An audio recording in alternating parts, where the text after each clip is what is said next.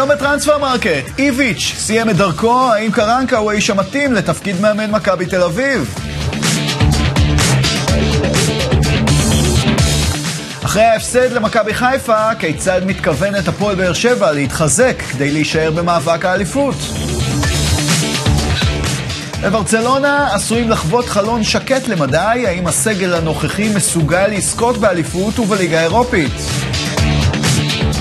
הסעיף המיוחד בחוזה של קריסטיאנו רונלדו והחלומות הבאים של ראשי קבוצתו החדשה אל-נאסר ולמה צ'לסי מוכנה לשלם למעלה מ-120 מיליון אירו עבור שירותיו של אנסו פרננדס.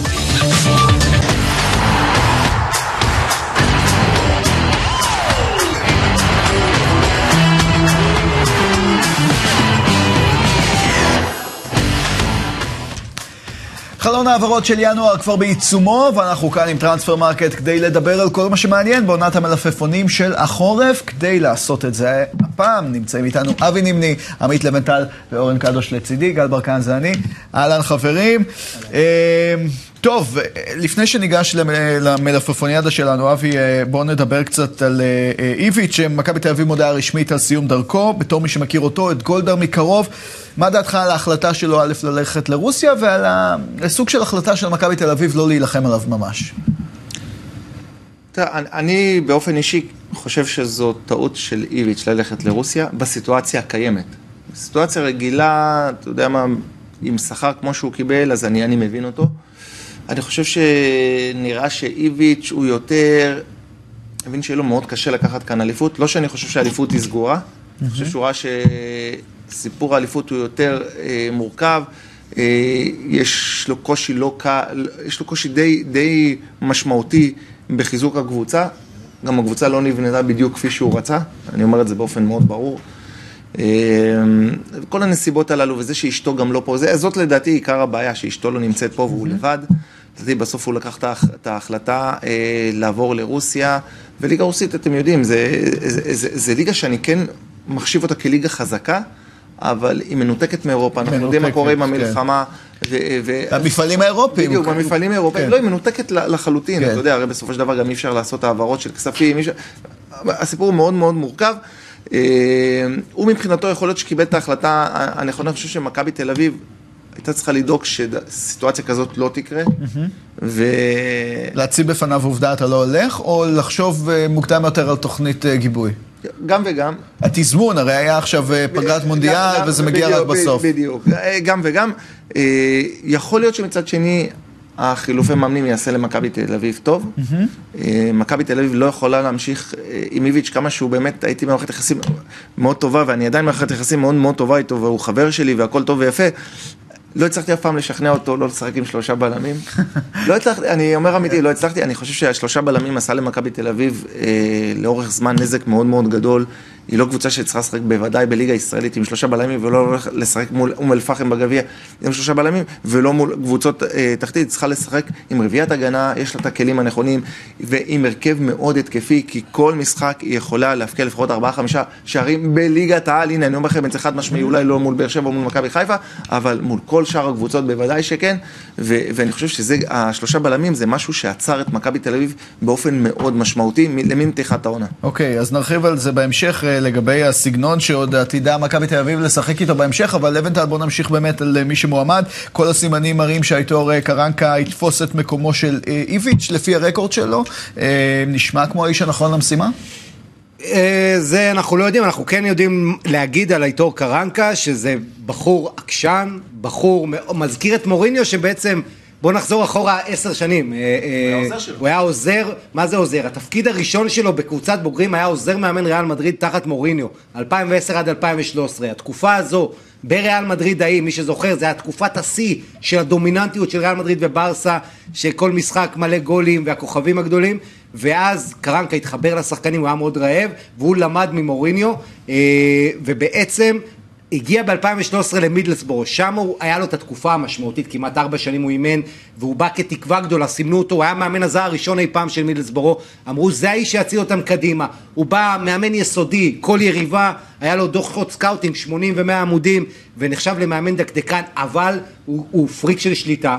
ולא מעט עימותים היו לו עם השחקנים, עד כדי כך שלפני משחקים, היה פעם אחת לפני משחק במידלסבורו, שפשוט אמרו לו מהמועדון, אל תגיע למשחק, כי הוא נכנס לכאסח, ואז חזרו אליו, הוא חזר איכשהו למועדון, העלה אותם ליגה, אבל תמיד היה לו את המתח הזה. הוא מאמן, בניגוד לאיביץ' שהיה ודיבר פה על השלושה בלמים, קרנקה כמעט כל העשור האחרון, כשהוא מאמן, 4, 2, 3, 1. זה הסגנון המועדף עליו, עלה עליו ביקורות. אפרופו הדוגמטיות של איביץ' שלושה בלמים, אבל אצלו יש התעקשות לשחק עם בלם אחד, לא, כמעט לא 4-4-2, כמעט לא עוד מערכים, ובמובן הזה, תשמע, הוא מאמן שמזכיר את איביץ' כשהוא קודם כל שם דגש על הגנה, אמרנו מוריניו, מי שנתן לו את היסודות, ומאמן שבא להרים את הקריירה שלו. עכשיו, מה הבעיה?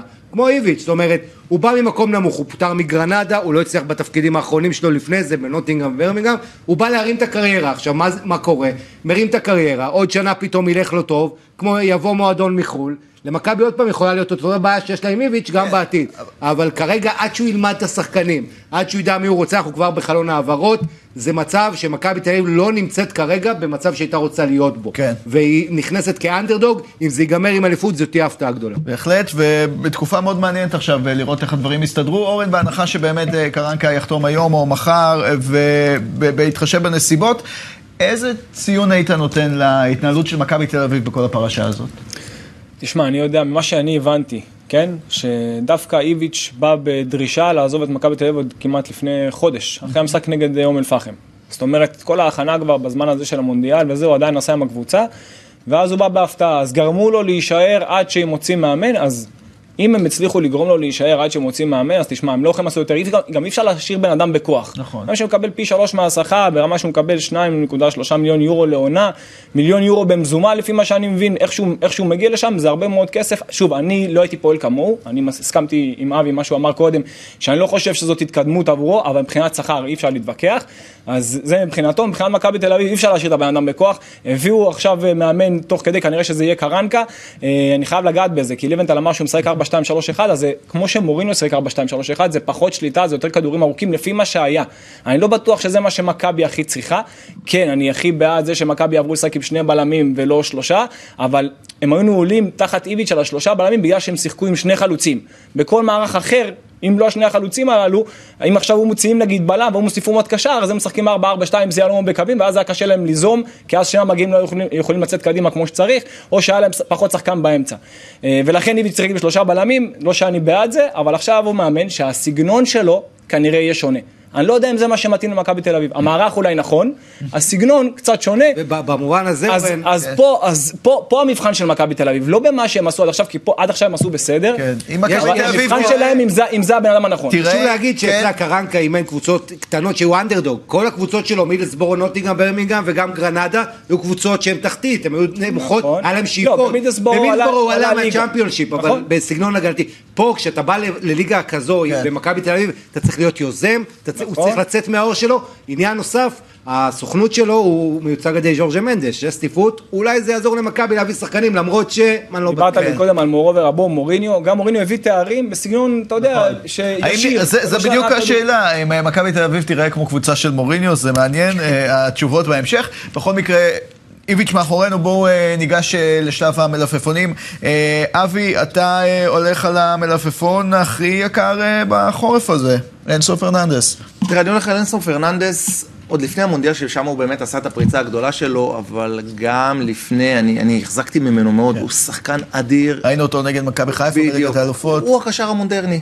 לשנים הבאות, הוא מצוין מבחינה הגנתית, איכותי מאוד מבחינה התקפית, עושה תנועות לעומק, מאיים על השער ממרחק, פיזי, אגרסיבי, דינמי, כל מה שאתה רוצה משחקן מרכז מגרש שיש לו, והוא הולך ומשתדרג. 130 יש לו- מיליון אירו, תג מחיר אה, לגיטימי?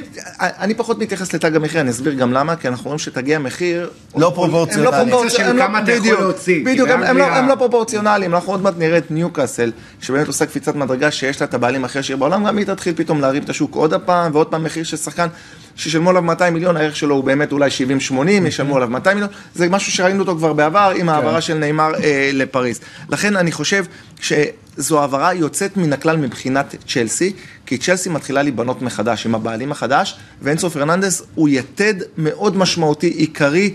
אה, אה, שורשי, לשנים הבאות, אני חושב שהוא יכול לעשות אצלה את ההבדל. ברור שאם יהיה מסביבו שחקנים עוד יותר טובים, זה ייתן לצ'לסי את הסיכוי אה, לחזור לקדמת הבמה. צריך להזכיר שקנטה וג'ורג'ינו מסיימים חוזה בסוף העונה ושניהם גם אחרי השיא, אז זה צעד מתבקש, אבל שחקן שעלה 12 מיליון, אתה יודע, לפני חצי שנה, כן. ועכשיו 120 זה, זה עסקה שהיא חסרת תקדים זה ב- זה. ברווח. המחיר אבל נראה לך הגיוני? המחיר הזה שלו? המחיר הוא לא הגיוני, אני לא חושב שהוא, חשב, אה, שהוא שווה את המספר הזה, בטח לא 120-130 מיליון אה, יורו, הוא שווה אבל 50-60. 50-60 אם בדיוק. דרווין נוניז שווה 100 מיליון, אז הוא שווה גם אולי יותר. לבנטל, בוא נדבר על עוד שחקן מאוד מאוד יקר, אבל אה, כן. בקטגוריה אחרת של גילאי 16. כן, אנחנו מדברים על הנדריק, אה, הנדריק שזה מתח- מתחרז עם שמנדריק תמיד, אתה יודע, אה, אבל בכ- ב- ברצינות, דיברתם על מחירים גבוהים, 60 מיליון יורו, זה מה שריאל מדריד מוציאה לילד בן ה-16 הזה, שיגיע אליה רק ב-2024. מה יהיה עד 2024? ארלינג הולנד אמור לפי התוכניות להגיע לריאל מדריד, אולי אמבפה, לא, לך תדע, אי אפשר לדעת בימינו מה יהיה שנתיים קדימה, אה, או, או שנה וחצי נשאר. אה, אנדריק, רק נגיד, בעצם היהלום הגדול הבא. עכשיו, ריאל מדריד, מאז אותה עסקת ניימאר מפורסמת שהלך לברצלונה, ריאל מדריד שינתה אסטרטגיה באמצעות הגורו של ה scouting שלהם, ג'וני קלפט, הם הלכו להתמקד בדבר הבא. אנחנו זוכרים, הם הביאו ככה את ויניסיוס ואת רודריגו. וזה אז- הצליח להם. הצליח, אבל היה גם את רניאר, שפחות הצליח. בסדר, אבל, אבל צריך לקחת בחשבון שבכדורגל אין 100%. נכון, זה- נכון. זה נופל גם לפעמים. נכון, ו- וגם אגב אתה יכול להגיד ולוורדה שהביאו אותו מדרום אמריקה, אתה יודע, צעיר כן. לקסטיליה והיום הוא שווה כבר 100 מיליון, אז ריאל ממשיכה במגמה של להחתים את הדבר הגדול הבא, זה, יש בזה סיכון, רק נגיד על הנדריק כמה דברים, שחקן עם רגל שמאל, אה, עדיין מתעצב, הוא רק שיחק באוקטובר הופעה ראשונה בבוגרים, הפך לסקורר הצעיר ביותר לכבוש בפלמרס, הקבוצה שלו, אה, שחקן שמאוד משתפר, משתפר פיזית, וזה אחד סימני השאלה, איך הוא יגדל, אתה יודע, פיזית עד שהוא יתעצב, אה, כי הרבה פעמים היתרונות שיש לך כשאתה שחקן בגילאים, בגילאים הצעירים פיזית, אחרי זה מתבטאים כן. בבוגרים, אבל יש לו טכניקה, הוא מפעיל לחץ טוב, הוא עדיין משחק בין חלוץ מרכזי לבין קשר התקפי, אה, ואתה יודע, ריאל מדריד, איך שאני חושב, כן. רואה אותו כשחקן קו ימין עם רגל שמאל, הפוך לויניסיוס, שהוא משחק ברגל שמאל עם רגל ימין, אה, והוא אמר, הוא הגיע בזכות הקשר שלו עם ויניסיוס, שאגב, הם מיוצגים על ידי אותה חברה, תמיד עוזר, אה, וגם הוא גדל קריסטיאנו רונלדו, אז הדברים האלה עזרו לריאל מדריד להחתים את הדבר הגדול הבא, ולריאל מדריד תמיד יש לקראת מה לשאוף, וקדימה, וזה תמיד דבר, כן. דבר נהדר. אנחנו גם רואים את הביצועים כאן ברקע, בהחלט אה, יש אה, למה לחכות, קדוש, עד שאנסו פרננדס יימכר, אתה אה, גם אה, מבחינת סכומים הולך על המלפפון הכי יקר עד עכשיו בחלון הזה. כן, וזה סכום יחסית ריאלי. אתה יודע, קודי גג פה, בן ה-23, מטר 89 סנטימטרים, כנף שמאל בדרך כלל, יכול לשחק במרכז, בהולנד עכשיו במונדיאל האחרון כבש שלושה שער- שערים. הוא ממש לקח את הולנד עד רבע הגמר, עד הפנדלים מול מסי, שם הם הפסידו. אה, בואו לא נשכח שהעונה שלו כבר תשעה שערים ב-14 משחקי ליגה בהולנד. אה, עכשיו הוא כבר זהו, סיים את הסיפור, כבר זה לא, אתה יודע, ספק, הוא כבר עבר לליברפול, ותשמע, יש לו בעיטה טובה מרחוק, שינויי קצב אדירים, שליטה טובה בכדור. כיף לראות אותו משחק, הוא מאוד רבגוני, זה שהוא הוא שינה קצת סגנון, הוא היה תמיד קבוע, אתה יודע, על העמדה של הכנף שמאל, זה שהוא הפך כבר להיות גם שחקן שיכול לשחק גם במרכז, ואפילו גם בחוד מדי פעם, אז זה ייתן את העוד אופציה, את העוד ורסטיליות ליורגן קלופ. אה, ואם הוא ירצה עדיין להתחרות על העמדה הכי טובה, הכי נוחה עבורו, אז תהיה לו תחרות לא פשוטה, גם עם ז'וטה, אה. גם עם דיאז, אז ככה שזה לא יהיה לו פשוט, אלא אם כן הוא ימצא לו עוד מקום אחר. אבל כן. אתה יודע מה האירוניה הגדולה? שמאצ'סטר יונייטד רדפה אחריו, רדפה אחריו, הוא היה בדרך לחתום, ואז עובר לליברפול, אבל אם תסתכל עכשיו על המצב בטבלה, מנצ'סטר יונייטד הרבה יותר נוחה ב top 4 מליברפול. יונייטד עשתה קפיצת מדרגה אדירה. היא הצליחה לדלג על המשבר הגדול שהיה עם רונלדו, פתיחת עונה רעה מאוד. וקזמירו, אז החתמה. וקזמירו זו החתמה אדירה. ורשפורד. והם הולכים להביא עכשיו שני שחקנים נוספים. זאת אומרת אז האם שמנצ'סטר לגקפו היה אולי יונייטד... עדיף לחתום ביונייטד? היא גם מאמן הולנדי. תראה, וכל- אני, אני מאוד מאמין בליברפול, למרות שהיא עכשיו ב down, אני חושב שהיא בסופו של דבר כן תעשה את הקפיצת מדרגה קדימה. אני חושב שיונייטד הולכת ומתייצבת וטן האח, אתה יודע שהוא ספג המון המון ביקורות, מגיע לו קרדיט גדול, הוא הצליח בשקט, בצורה מאוד מאוד חכמה, ללכד את השחקנים. בדיוק, כן. הוא צלח את סערת רונלדו, הצליח להחזיר לשחקנים את הביטחון, שחקנים שכבר היו מחוץ לתמונה, הוא החזיר אותם למרכז העניינים, ועכשיו הוא אומר שהוא הולך להביא שני שחקנים מצוינים במהלך אה, חודש ינואר, זה משהו שיעזור לו מאוד במאבק על ליגת האלופות בחודשים הבאים, אני רואה את יונייטד הולכת וממריאה למקומות טובים. אנחנו עוד נרחיב על יונייטד תנח. מאמן יוצא מן הכלל. עוד, עוד נדבר על יונייטד לא מעט אה, אה, לאורך החלון הזה, ובהמשך התוכנית גם נחנוך את טבלת אליפות החורף האירופית אה, של השנה הזו, אבל קודם כל ניתן את הכבוד לכדורגל שלנו, וזה הזמן להציג את טבלת אליפות החורף של ליגת העל, נכון לעכשיו. אה, עירוני קריית שמונה מוליכה את הטבלה בהופעת הבכורה שלה עם החתמתם של שלושה שחקנים זרים, אחריה אה, ארבע קבוצות שביצעו בינתיים החתמה אחת כל אחת. אה, שווה לשים לב לבלם שהגיע להפועל חיפה. אלו הקבוצות היחידות שהחתימו שחקנים עד כה בליגת העל בחורף הזה, אבל אנחנו כמובן רק בהתחלה. בכל מקרה, אחת הקבוצות שמחפשת חיזוק משמעותי, הפועל באר שבע, לאחר שבמשחק מול מכבי חיפה התברר שלמרות שלל הרכישות בקיץ, זה עדיין לא מספיק. כל מה שקניתי, כל מה שאספתי, זה לא מספיק כל מה ששמעתי, כל מה שחמדתי, בסוף הבנתי. כל מה שרציתי, כל מה שקניתי, כל מה שאספתי, זה לא מספיק כל מה ששמעתי, כל מה שחמדתי, בסוף אני הבנתי, זה לא מספיק זה מספיק זה לא טוב, על uh, מנת לדבר על תכנוני החורף של הפועל באר שבע, uh, מצטרף אלינו כתב הקבוצה בוואן, איציק קלפי, מעניינים, ברכות על הניסויים, תראה למצלמה את התמונה, תראה, זהו, נעול, חתום. זהו, סגור. כן, uh, תכף נהיה איתך עם כל העדכונים והפרטים, גם על החתונה וגם על הפועל באר שבע, אבל אבי, עוד קודם אני רוצה לשאול אותך, איזה ציון היית נותן עד עכשיו? מ-1 עד 10 על העונה של האדומים והרכש שהם ביצעו בקיץ, עכשיו אנחנו כבר יכולים לעמוד עליו כמו שצריך. תראה, קודם כל היא נמצאת במקום שאני צפיתי לה, מקום שלישי. נמשכת אחרי מכבי חיפה ומכבי תל אביב. שפפי הוא חלוץ, הוא שחקן טוב לליגה הזאתי. אני לא רואה שום שחקן אחר שבאר שבע הביאה שעושה את ההבדל. אף זר, חד משמעית אני אומר את זה, אני לא רואה זר בטח לא החלוץ אה, השוודי, ואני לא רואה שהם הצליחו לשים את היד על זרים שבאמת עושים את ההבדל, שהם שחקנים יוצאי דופן, כי אנחנו רואים שמרטינס הוא בכלל כבר לא, לא, לא בסגל, והחלוץ בכלל לא משחק. תדמיין את ניקולסקו. ואנסה לא משחק, זאת אומרת שכבר מניתי לכם שלושה זרים שהם בכלל לא בתמונה. מתוך, אז, מה זה אומר? זה אומר שבאר שבע, אם הייתה מתוך השלושה זרים הללו, אפילו פוגעת באחד שהוא היה משמעותי ואיכותי, יכול להיות שהיום הייתה באותן נקודות עם מכבי חיפה, תיקחו את זה בחשבון. זאת אומרת שזאת נקודה שהיא מאוד חשובה למחשבה, קדימה, דרך אגב, קדימה, ואני לא פוסל את הסגל של באר שבע, כולם מתעסקים במכבי חיפה ובמכבי תל אביב, וכאילו באר שבע היא כינור שלישי, מכבי חיפה היא קצת בירידה, היא קצת בירידה. אנחנו רואים, זה לא מכבי חיפה של פתיחת העונה, ומכבי תל אביב, אנחנו רואים, ממשיכה לדשדש. זאת אומרת, באר שבע, אם הייתה עושה את הקפיצת מדרגה המצופת ממנה, mm-hmm. אז אני חושב שהייתה נכנסת למאבק הזה, אבל אני חושב שהיא כרגע לא במאבק הזה גם מבחינה כלכלית. היא לא מגיעה, היא לא אפילו לא קרובה, היא אולי חצי מהתקציבים של מכבי תל אביב ומכבי חיפה, ולכן כן. זאת הבעיה לדעתי, ב, ב, ב, גם למשוך אליה שחקנים איכותיים ישראלים, mm-hmm. וגם בלהתחזק בזרים יוצאי דופן. אז בואו באמת נדבר על זה קלפי, על uh, התוכניות של באר שבע לחלון הזה, מי צפוי לעזור, איפה היא אמורה להתחזק, מה עם הזרים, תנסה לעשות לנו קצת סדר בעובר ושב של באר שבע. כן, קודם כל השינויים המרכזיים שהפועל באר שבע רוצה לעשות זה בעיקר במצבת הזרים. אה, יש לא מעט שחקנים שחקנים זרים שפשוט, אה, כמו שאבי גם ציין, לא, לא, לא בלופ. גם אה, אסטרד סלמני שהגיע אה, בכל תרועה, אנדרה מרטין שלא רואה סגל. ואלו שני הזרים של יניב ברדה רוצה לעשות שינוי בעמדה שלהם.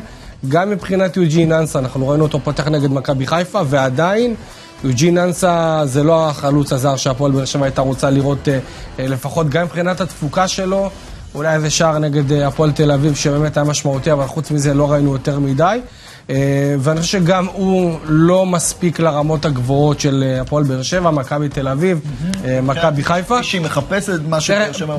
ברדה רוצה בעיקר זרים, ישראלים, אני לא רואה איזה שחקן ישראלי שיכול לשדרג משמעותית את הפועל באר שבע. ומה שראינו זה זרים בעיקר לעמדות הקדמיות. נכון, כן. ברדה רוצה קשר 50-50, רוצה כנף אה, כנף שמאל שיכול לשחק גם חלוץ, ורוצה חלוץ. Mm-hmm. להגיד לך, אם כל השלושה יגיעו, אני לא מאמין. אה, בספק אולי הם יבואו אחד משמעותי. זה מה שברדה היה רוצה לעשות מבחינת השינויים שלו.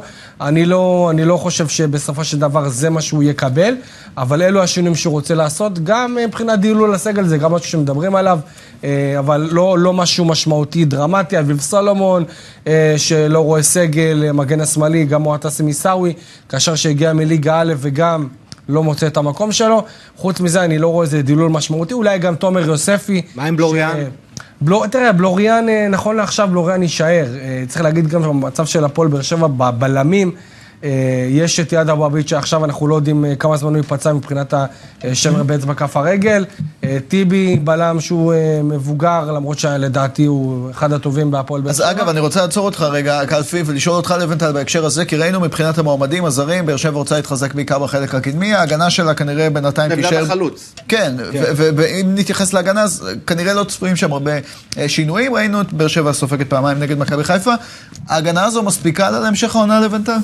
צריך להזכיר, קודם כל לאחרונה יש ירידה במשחק הגנה, גם לפני זה עם ביתר, ספגה שני שערים, גם נגד הפועל תל אביב. יכלה לספוג יותר. משני שערים במשחק נכון. נכון, וראינו לא מעט בקיאים, גם משחק הגובה והגבהות ודברים כאלה.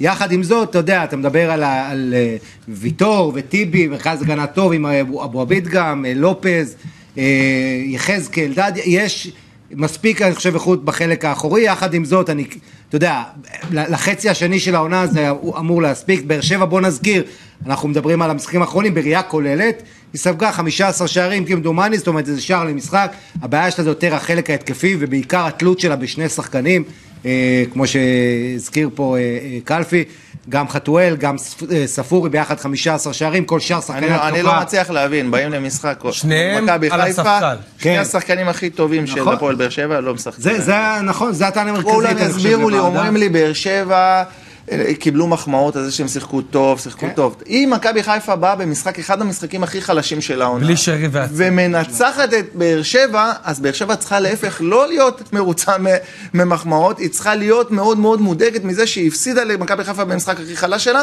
והיא גם- משחקת גם בלי שני השחקנים הכי טובים שלה. ועוד עוד משהו, המצבים כן. הנייחים, זה מה שעשה למכבי חיפה את ההבדל במשחק העונה נגד באר שבע, ורמזי ספורי, שהוא בועט הנייחים, לדעתי, בין הטובים בארץ, top שלוש לפחות, כן. היה על הספסל, כי כשרמזי ספורי זורק את החצים האלה לתוך הרחבה, שיש את מיגל ויטור ועוד שחקנים ליד, עדן שמיר, שגם יש לו אחלה משחק ראש, כן, אז זה-. זה וגם- היה- זה היה בוא, חסר בוא, בוא, מאוד מאוד מצת מהפועל. פנדל הייתה, אבל כן. אתה יודע, אני חושב שאיפה שכן היית. רוצה את באר שבע, רק מילה, כן. קישור אה, מרכזי אז בוא אחורי. נדבר רגע על הקישור הזה. שם כן, אני באמת. חושב, בוא נדבר באמת, אנחנו עוברים ככה אה, אה, חלק חלק במגרש של באר שבע, קדוש, אה, מדברים כאן על מחליף אה, למרטינש אה, במרכז השדה. מה צריך להיות הפרופיל, המאפיינים של אותו קשר רכש שבאר שבע מחפשת לעמדה הזו? אז זהו, שהם מחפשים עכשיו קשר במקומו של מרטינש, זה הדיבור, לפי מה שאנחנו שומעים פה גם מקלפי, אבל כשאני מסתכל על רשימת הקשרים שלהם דווקא, אני קצת אה, חולק על מה שקורה פה באולפן, אני חושב שהם צריכים דווקא לחזק בעמדת הבלם, כי דווקא ויטור ו- וטיבי ואבו עביד, שכנראה עכשיו גם נפצע, אז דווקא שם צריכים מישהו שהוא באמת בעל שום קומה. כשאני מסתכל על הקשרים שלהם, גורדנה, בררו, אה, אליאס, שמיר, ספורי שלא משחק אה, בהרכב, יוספי, מיכה, תשמע, יש להם קישור מדהים. איפה אתה רוצה לחזק פה? אז אם אתה מביא שחקן שהוא באמת רמה מעל, שהוא 50-50 באמת רמה מעל, אין בעיה במקום אה, אליאס או שמיר שהוא, אתה יודע, שהוא שובר שוויון. אבל באמת שמבחינת חומר שחקנים ישראלי, לא, אורן, אבל, שהם- אבל, אבל צריך לקחת בחשבון שבסוף כשיש לך שלישיית קישור, כן. בסוף היא צריכה לספק גם מספרים. נכון. וברגע שאין לך מספרים משלישיית הקישור, אז אתה בבעיה. אם אתה משחק אבל עם גורדנה, שמיר או אליאס, ומיכה איזה מספרים יש או? ספורי. איזה מספרים יש לך? וספורי. לא, אבל איזה. מספרים? אוקיי, אז לא אוקיי. הוא לא בהרכב. לא, בסדר גמור. אז עכשיו נגיד, שמת את ספורי בצד. איזה, שחקני קישור נותנים לך מספרים במהלך עונה? מישהו יכול לסיים עם שבעה, שמונה שערים? מהקישור האחורי אתה רוצה את זה? מה- מהשלישייה בקישור. מהשלישייה בקישור, חוץ מספורי שיביא לך מספרים, אתה צריך שיהיו לך שניים שישמרו גם על האמצע, מבחינה גם הגנתית, ושאתה יודע, שגם מבחינת הקצבים שיהיו טובים, אז יש להם את זה, כן הייתי מביא אולי קשר, באמת, קשר זר אני ברמה חושב, גבוהה, אני חושב ש- ששי אליאס הוא שחקן טוב. אני חושב שגורדנה, הם שחקנים גורדנה טובים. מצוין כשש. הם- הם שחק- כן, אני לא בטוח לטווח ארוך, אני לא בטוח מול יריבות העונה אירופאיות. חבר'ה, אני לא, מדבר- לעונה הזאת, לעונה לא- הזאת. לא. חצי העונה הזאת. אני מדבר על. חצי עונה, אני לא יודע מה יהיה קדימה. נכון. אני חושב שלטווח זמן הקרוב, אם באר שבע רוצה להישאר למעלה ולהיאבק באופן רציני למעלה, אז היא צריכה להביא קודם כל לדעתי חלוץ איכותי. בדיוק. היא חייבת קודם כל, קודם כל. חלוץ איכותי. אבל- יש פריוריטי. קודם כל זה חלוץ איכותי. אני הייתי, אני חושב... אז זה אומר שמה שהיא עשתה. בקיץ זה היה על הפנים, כי היא הביאה שחקני התקפה בלא מעט כסף, והיום היא מחפשת שוב חלוץ אז אוקיי, איכותי. קודם כל עושים גם טעויות בכדורגל. אז אני מסכים איתך שבאר שבע אה, עשתה טעות עם השחקנים שהיא צירפה, הם לא אה, עושים את ההבדל. אז עכשיו, יש שחקן ספסל, מרטינס בכלל הוא לא, לא, בתמו, לא בתוכניות. אנסה כמעט ולא משחק, חוץ מהמשחק האחרון מול מכבי חיפה, לא שיחק בתקופה האחרונה בכלל, וסילמני בכלל הוא, הוא, לא, הוא לא בתוכניות. אז שלושה זרים, אפשר לוותר על שלושה זרים, אתה חוסך את השכר שלהם, ומביא זר אחד סופר משמעותי. צריך לפגוע כחלוץ, כן? מה לעשות, ולרוץ איתו. ואני הייתי מרענן את הקבוצה ומביא עוד שחקן. הייתי מביא עוד שחקן. הייתי מביא עוד בלם. עוד בלם. הייתי, הייתי, מביא, מביא, הייתי מביא עוד שחקן. כן. שיכול לשחק גם בלם, גם מגן, או גם בלם, גם קשר. זה שחקן. שחקן שבאמת ייתן זה- להם זה- רעננות, זה- ייתן להם אז בואו דחיפה. נדבר על זה, קלפי, כי כולם רוצים עוד ועוד ועוד. השאלה היא מבחינה כלכלית, מה קורה אה, עם אה, באר שבע בחלון הזה? עד כמה רחוק אלונה בעיה- איזה בעיה מתכננת... כלכלית, על מה לא, לא בעיה, ברמה הכלכלית, עד כמה אה, באר שבע מתכננת להוציא אתה בחלון שוכח, הזה. אתם שואלים, אתה יודע מה אתם שוכחים? שבאר שבע, בשנים שהיא לקחה, בשלוש שנים שהיא לקחה אליפות, היה לה תקציב סביב ה-100 מיליון שקל. בסדר גמור. היום התקציב שלה הוא סביב ה-60, אז 55. אני- אז- מתכננים להוציא האליפות סכומים הראשונה, גבוהים? האליפות הראשונה התחילה בסביבות ה-60, ואז כדי לשמר ולשדרג, היא הייתה צריכה להחזיק, אז היא פתחה את החוזים. אז בינואר לא- הזה לא הולכים רואה- להישפך שם, אני לא? רואה, ממש לא, אני לא רואה את אלונה משתוללת ולא משתגעת.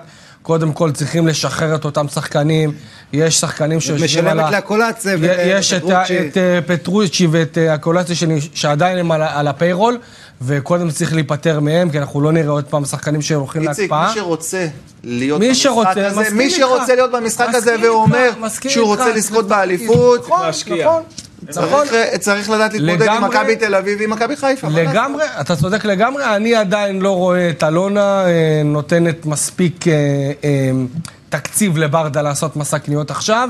אם יצליחו לא למצוא צריך- מציאות, אני לא חושב שהוא צריך לעשות מסע, מסע, אה, לא, אני אומר, רכש שלושה מטורף. זרים, למשל. אני חושב שדווקא אלונה פועלת נכון בצד הזה. היא צריכה להביא את השחקנים הנכונים. לא להתפזר עכשיו להביא ארבעה, חמישה שחקנים, אני לא לא, חושב לא, שזה ברור, דבר נכון. ברור, אני חושב. שהיא צריכה להביא שחקן אחד, שניים, נכון. סופר איכותיים, עליהם לשים את הכסף, לא להתפזר עכשיו להביא ארבעה, חמישה שחקנים, אני לא מאמין בזה דרך. אגב. אין אני לא. מאמין בזה. איכות- איכות ולא כמות, בקיצור. בדיוק. כן, כן. טוב, קדוש, אחרי שראינו באמת את המשחק נגד מכבי חיפה ושמענו מקלפי על התוכניות, אמ, בכל זאת אתה רואה סיטואציה שאחרי ינואר הזה לפועל באר שבע יהיו סיכויים לרוץ על האליפות?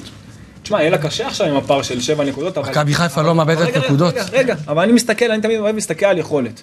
אותם במשחק האחרון, בלי השחקנים לטעמי הכי איכותיים שלהם, גם אה, חתואל וגם ספורי, אז הם היו עדיפים על מכבי חיפה בראש שלב המשחק, נכון אבי אמר שזה, גם כשהם היו יותר טובים אז הם הפסידו, אבל אני חושב ש... שמע, להחמיץ פנדל, להחמיץ דקה ראשונה מחמישה מטרים מול שער חשוף, אה, שניים מול שוער, אחר כך, אתה יודע, גם בחצי השני הם היו במשחק, עד, ואם אם דיברנו על ניהול המשחק בהתחלה, שהם לא עלו עם שני השחקנים הכי איכותיים, אז גם אחר כך, כשהם עברו פתאום ל-4-4-2, זה מה שהכי פגע בהם, כי הם היו ממש במשחק. זה, זה באמת הרגיש כל הזמן שבאר שבע יכולה לחזור והיא טובה, היא טובה נגד מכבי חיפה שהיא הכי טובה בארץ אה, כרגע. וברגע שהם עברו ל-4-4-2, שם בניהול המשחק, שם באר שבע הפסידה את המשחק. מאותו רגע שהם עברו לחמד וחתואל בחוד, שם ראית את באר שבע כבר לא מגיעה למצבים יותר. אז זאת אומרת, היא צריכה גם לדעת לא לפגוע בעצמה, היא צריכה באמת להביא חלוץ שבאמת יביא מספרים, ואין סיבה שהיא לא תתחרה עד וגם הסוף. מזל, היא תהיה צריך גם. מזל. אל תשכח שיש פלייאוף, יש עוד משחקים בין הגדולות, הכל יכול לקרות אם היא תשמור על הפער הזה. קלפי, אמ, אה, לגבי הסגל של הפועל באר שבע בסיום החלון הזה, אם הכל ילך כשורה, איך הוא אמור להיראות? אה, קודם כל, אני חושב שהפועל באר שבע צריכה להתחזק גם במגן שמאלי. אה, יש את לופז, אוטוטו בן 35, הפועל באר שבע נדבר חי... לעונה הבאה. כן, אפילו כבר עכשיו, אני יודע שכבר עכשיו, כי אביב סולומון צפוי לעזוב. אביב סולומון בכלל, הוא לא בסגל, אה, גם אם אין מגן, אז פתאום ברדה עושה איזשהו אה, משהו אחר עם אה, שלושה בלמים, כשדור מיכה משחק כמו מגן שמאלי במערך של קו של שלושה בלמים. מן הסתם אנחנו צפויים לראות את הפועל באר שבע מנסה להתחלק גם בקשר 50-50 וגם בחלוץ זר. זאת המטרה העיקרית, קודם כל חלוץ זר. מבחינה הגנתית, אני חושב שיחזקאל ודדיה כמגנים ימניים זה בסדר גמור, ויטור בלוריאן, אבו עביד וטיבי זה בסדר. אני חושב שגם באר שבע צריכה לחשוב על בלם לקראת העונה הבאה, לקראת השנים הבאות. אלדר לופז, מגן שמאלי בן 35, זה לא מספיק. ראינו ניסיונות ב, לפני החלון האחרון אה, לעשות אה, מהלך על אה, זיו מורגן, אבל הם יסיימו איתו את העונה, בעונה הבאה הם יביאו מגן אחד. כן, חד משמעית. איציק, עזוב את התחושות שלנו. בבאר שבע, יש איזושהי אמונה שבוא נלך על החלון הזה ואולי נצליח לקחת את התואר, או שבונים פה דברים בטווח ארוך? קודם כל אני חושב שברדה אה, מאמין, אה, גם אלונה מאמינה, אלונה ווינרית, ברדה הוא גם ווינר, והם יעשו את הכל כדי שהפועל באר שבע תנסה להיות כמה שיותר אה, אה, בחלק העליון של הטבלה, מן הסתם להיאבק על האליפות כמה שאפשר, אבל הם גם יודעים שכל עוד מכבי חיפה לא מאבדת נקודות, ואנחנו רואים את הריצה הפסיכית שלהם בכל מה שקשור לצבירת נקודות, זה יהיה מאוד מאוד קשה. לליגה עצמה צריך שמכבי חיפה תאבד אני, נקודות. אני, חושב, אני חושב שברדה, נכון לכרגע, אני, אני שם את הדגש נכון לכרגע, עושה עבודה טובה. אני, עבודה לדעתי טובה. ברדה מאמן לשנים הבאות. אני, אני חושב שהוא עושה עבודה טובה.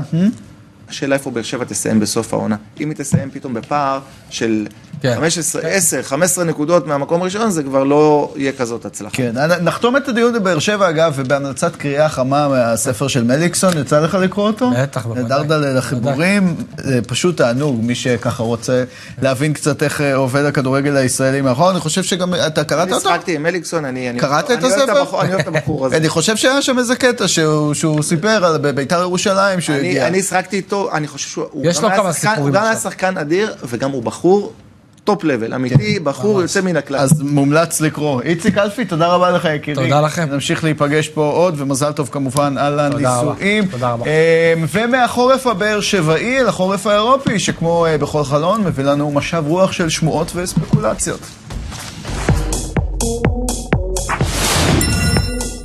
לאחר שכבש במונדיאל והודח עם נבחרתו הולנד ברבע הגמר, דנזל דומפריז של אינטר מעורר עניין באנגליה. המצב הכלכלי של האיטלקים יביא אותם להקשיב להצעות, כאשר צ'לסי, מנצ'סטר יונייטד וטוטנהאם מנסות כולן לסגור עסקה עבור שחקן הכנף. מי שהרשים אפילו יותר במונדיאל הזה הוא שוערה המצוין של נבחרת מרוקו, יאסין בונו.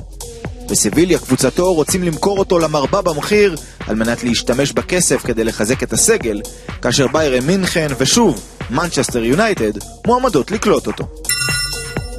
שכתר דונייצק בדרך לעוד מכירת ענק, כשהשם החם הפעם הוא מיכאילו מודריק, שחקן הכנף שמככב בליגה האוקראינית ובליגת האלופות. ארסנל להוטה לצרף את השחקן שיחגוג מחר 22. הוא עצמו סיכם את תנאיו הכספיים במועדון, והתותחנים מוכנים לשלם לשכתר כ-70 מיליון אירו עבור החתמתו. ממודריק למודריץ', שמסיים את חוזהו בריאל מדריד ביוני הקרוב, אך צפוי להמשיך עוד שנה במועדון, לאחר שדחה הצעות מה-MLS ומערב הסעודית. חברו לקישור בשנים האחרונות, טוני קרוס, מסיים גם הוא חוזה בקרוב, וצפוי להחליט בחודש הבא האם הוא נשאר שנה נוספת, או פורש בגיל 33. וממי שדחה את ערב הסעודית לכוכב החדש של הליגה, קריסטיאנו רונלדו, שעל פי דיווחים עשוי לעבור כבר בקיץ הקרוב בחזרה לאירופה, לניוקאסל בהשאלה, אם האנגלים ישחקו בליגת האלופות. בינתיים, בקבוצתו החדשה, אל נאסר, מנסים לפתות כוכבים נוספים לחבור לפורטוגלי, כמו סרחיו רמוס וסרחיו בוסקץ, שיהפכו לחופשיים ביוני הקרוב.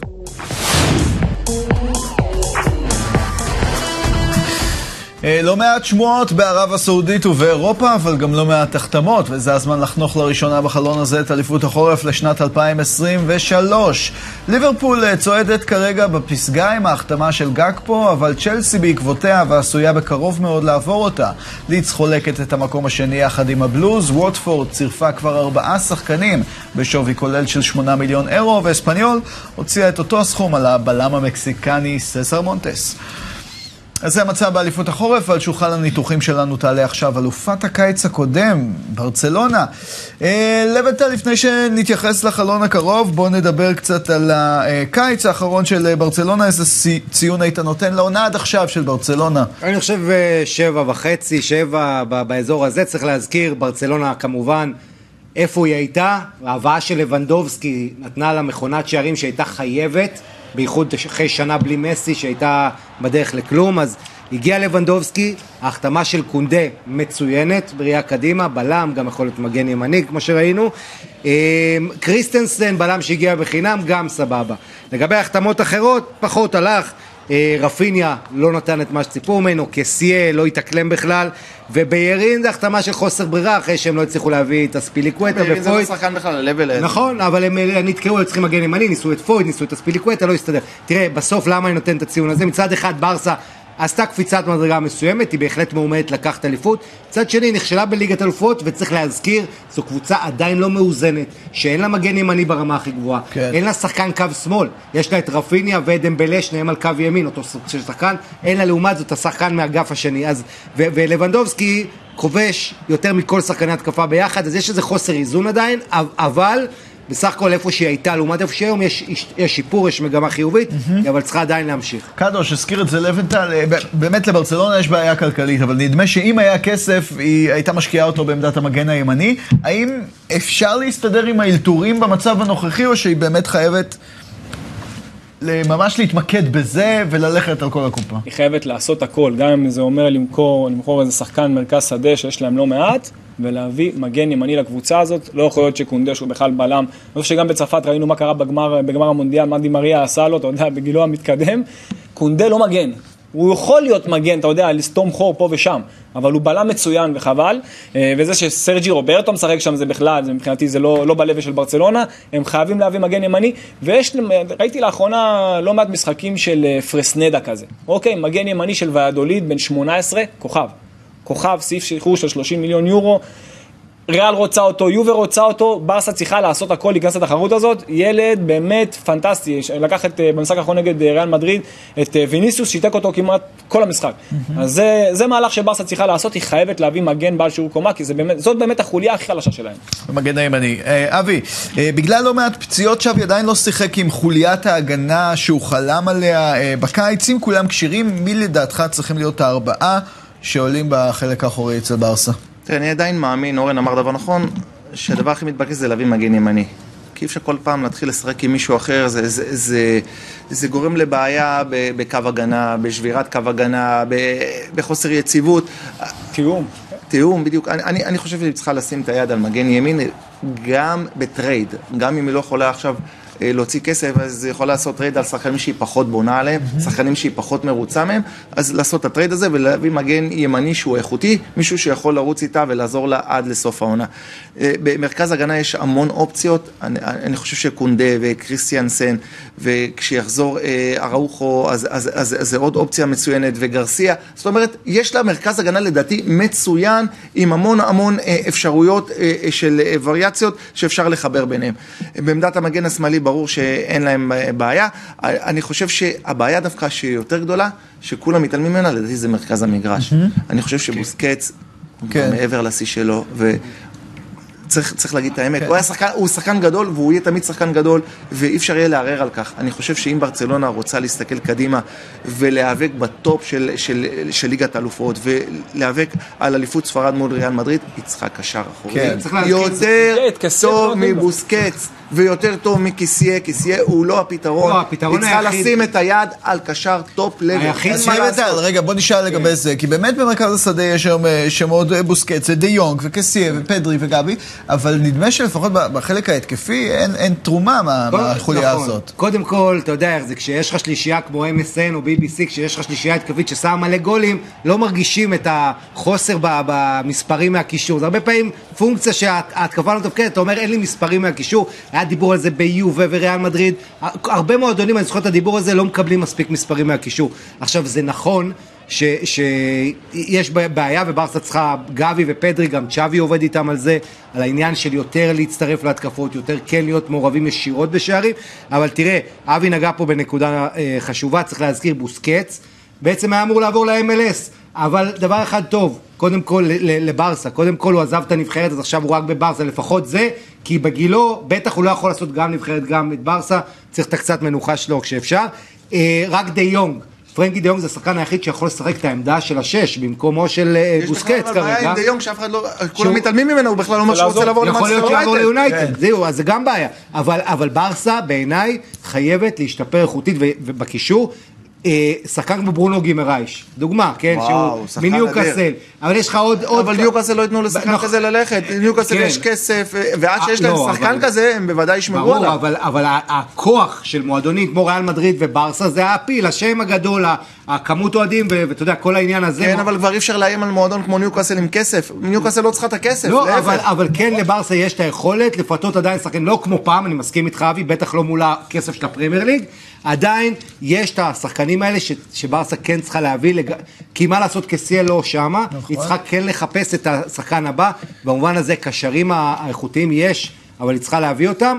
ואני חושב שהקישור זה המקום המרכזי, חוץ משדיברנו המגן הימני וכנף שמאל. אוקיי, אז בואו נדבר גם על הכנפיים באמת אה, שהזכיר כאן לבנטל קדוש, שגם פה השמות מעולים, אה, דמבל, רפין, יפת, יפרן, כולם שחקני נבחרות גדולות, אבל גם כאן נדמה שלא מצליחים לשמור על יציבות ביכולת. למה? כי יש רק שחקן אחד שמשחק בהרכב באופן קבוע, שזה דמבלה. שמבחינתו של המאמן שלו, אתה יודע, צ'אבי זה, הוא, הוא, הוא הכנף הכי טוב שהוא היה אי פעם. שזה, שזה מוזר, כאילו, באמת זה מוזר. אה, וכל השאר, אתה יודע, משחקים לפי רוטציה כזאת, ואם אתה מסתכל על כל השאר, רפיניה כזה בן 22 רק הגיע, ופרן תורס הגיע לפני עונה גם כן בינואר, גם הוא בן 22, פאטי בן 20, הם חבורה, הם באמת חבר'ה צעירים מאוד, יש להם המון איכויות, באמת ששם זאת לא הבעיה של ברצלונה, כן, כדי לייצר מהם יותר מספרים, חייבים להיות יותר עקביים, דווקא את דמבלה כזה הייתי מעלה מהספסל.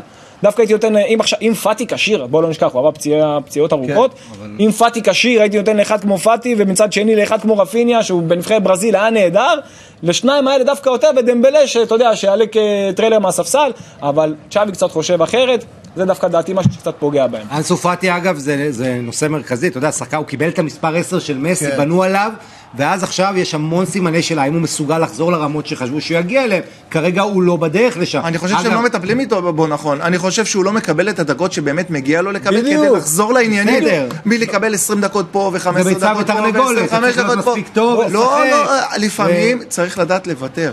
צריך לדעת להקריב עבור שחקן כמו פאטי, לפעמים צריך לבלוע את זה שהוא עדיין לא חל, שהוא עדיין לא בכושר, לתת לו את הקרדיט, האמן לי, אם ייתנו לו את הקרדיט על חשבון דמבלה, הם ירוויחו בזה. משמעית, וגם... הוא פתח רק ארבעה משחקים, קבע שלושה שערים, שלושה בישולים. הוא שיחק כן, לו יותר מדי... כל השאר יש להם שני שערים, דמבלה יש לו ארבעה שערים. והוא שיחק 11 משחקים בהרכב. זה הסיפור של ברסה, חוסר יציבות משחקני התקפה. פרן תורס, שהגיע בהרבה כסף מסיטי, 55 מיליון, עכשיו גם מדובר על איכשהו לשחרר אותו, כבר יש דיבור חזק על זה.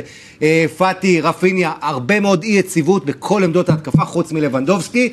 וגם לבנדובסקי יש לו טעמים שהוא לא פוגע רעים. אבי, בוא נדבר על החוד. בזמן שאוהדי ריאל תמיד כועסים שאין גיבוי לבן זמן, לברצלונה יש גיבוי אה, ללבנדובסקי, אה, ממפיס דבאי, אבל היא לא מעוניינת להשאיר אותו. מדברים בכלל על אה, מקוקו שמסיים חוזה בדורטמונד. מה אתה חושב על העמדה הזו? תראה, אין לה בעיה בעמדת החלוץ עכשיו, כי לבנדובסקי הוא נמצא כן, אבל מספיק פציונת קטנה. רגע, שנייה, אבל הוא מספק את הסחורה. נכון. עכשיו, ברגע שלא, אם לבנדובסקי חס וחלילה נפצע, אז יש לה אלטרנטיבה, יש לה את פרן תורס, שהוא משחק גם כחלוץ, אז אין שום בעיה. אני מסכים איתך שצריך להביא עוד שחקן כגיבוי ושחקן איכותי, כי ממפיס אנחנו רואים שברצלונה לא בונה עליו, למרות שאני חושב שממפיס הוא גיבוי מצוין נכון. ללבנדובסקי, הוא, הוא גיבוי מצוין, הוא פשוט מרגיש שלא בונים עליו, ורוצים להראות לו את הדרך החוצה. וברגע שהם מראים לשחקן מסוים את הדרך החוצה, אז אתה יודע, באופן אוטומטי הוא כבר פחות מחויב, הוא פחות אה, נחמד, הוא פחות שמח להיות באותו מקום שהוא נמצא, ויכול להיות ש, שברצלונה תעשה נכון ותשחרר את ממפיס לקבוצה מסוימת ותעשה טרייד שיבוא במקומו שחקן שאולי היא מאוד רוצה אותו, ואז כל הצדדים ירוויחו, למרות שאני חושב שזה די בעייתי בחודש ינואר. לפי הדיווחים, ממפיס רוצה בעצם לחכות לסוף החוזה שלו בקיץ, ואז להיות שחקן חופשי ולהרוויח יותר כסף. להרוויח יותר, ברסה מתוסכלת. אפשר להרוויח ממפיס הרבה יותר, הוא מאוד מגוון. נכון, אבל... בכל אחד מתפקידי ההתקפה, כמו שאבי אמר, באמת שחקן מצוין שבאמת לא מנצלים אותו. ובואו לא נשכח שאנחנו מדברים כל הדיון הזה, את כל המנופים הכלכליים שברסה בקיץ האחרון, לפורטה וההנהלה בעצם כן. השתמשו בהם, שאנחנו לא מדברים על זה עכשיו, אבל זה סיכון לטווח ארוך. אנחנו לא יודעים מה יהיה, ואתה יודע, כרגע הם עשו את החיזוקים, שחלק עובדים, חלק לא, אבל שילמו על זה לא מעט מחיר לטווח ארוך. טוב, אז גם אם ברצלונה לא תבצע בכלל שינויים במהלך החלון הזה, כפי אה, שממש עוד מעט נראה על המסך, אה, איכות אה, ובעיקר עומק, עומק בהחלט יש לה בסגל.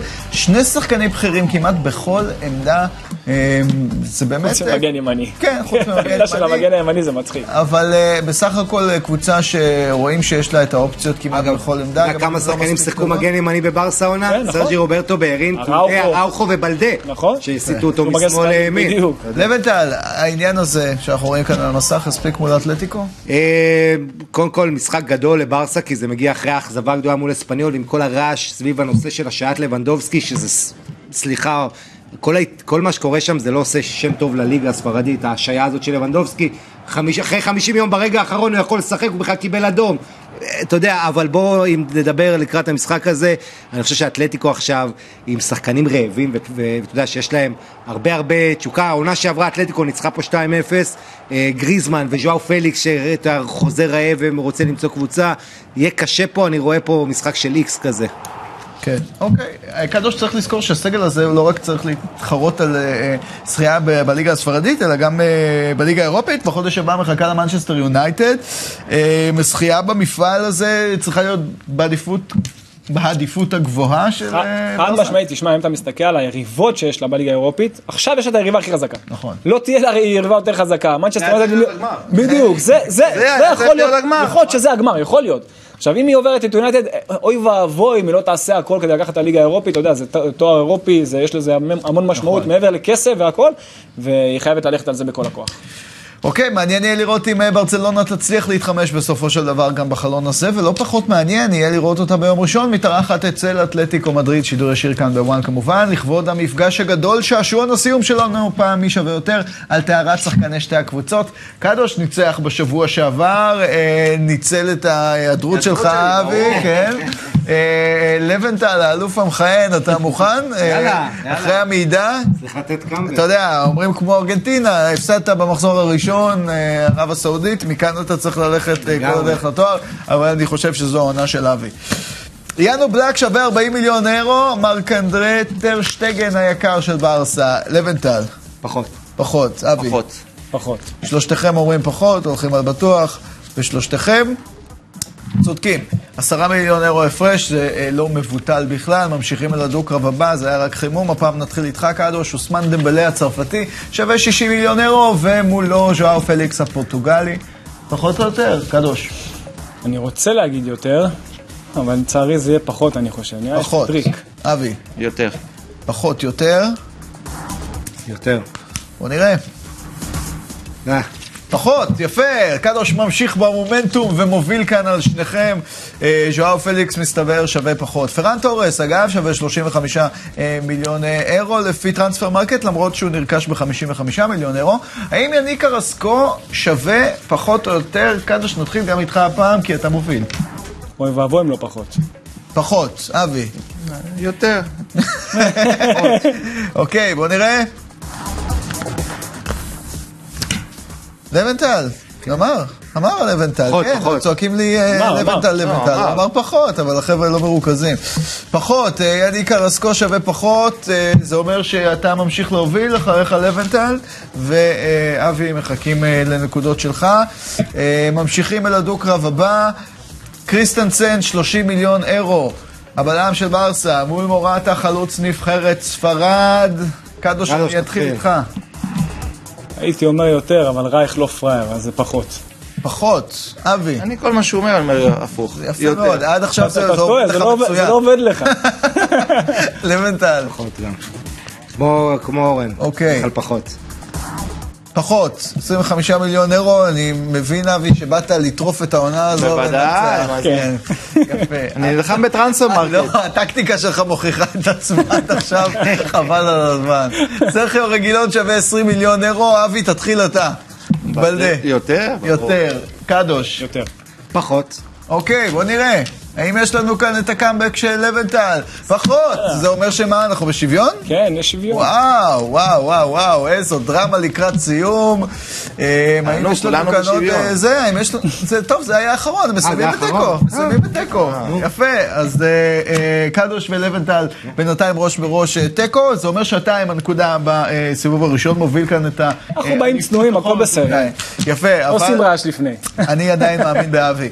חברים, תוכנית אה, אה, מספר 2 של טרנספר מרקט לחורף הגיעה לסיומה. אבי, לבנטל, קדוש, תודה רבה לכם יקירים. אה, תודה גם לאיציק קלפי שהיה איתנו, נתראה בשבוע הבא וניפרד עם הסחרחרה היפנית והמצבים הנייחים שהיא מייצרת בכתבה של בן פרידמן.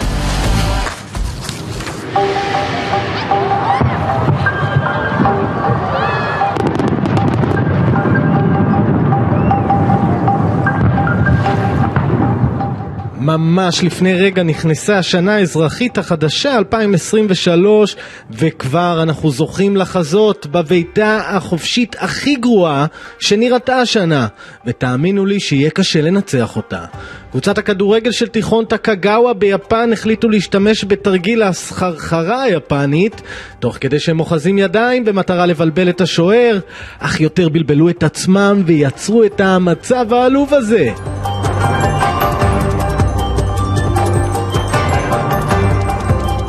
למרות הרגע הכואב, יאמר לזכותם שלפני כשנה בערך אותה קבוצה הצליחה לבצע תרגיל דומה עם סחרחרה יפנית, רק שאז הכדור נכנס לרשת.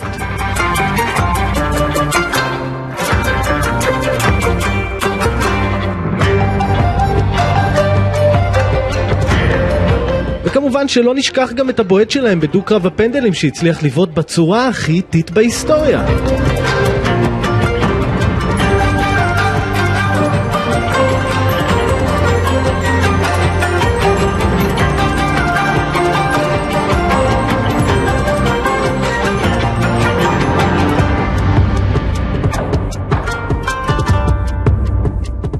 אז מה נאמר לסיכום? בגדול, טמטמת לא מועילה. מה הם לומדים בתיכון הזה? לא יודע, אבל אנחנו בעד יצירתיות. תמשיכו כך.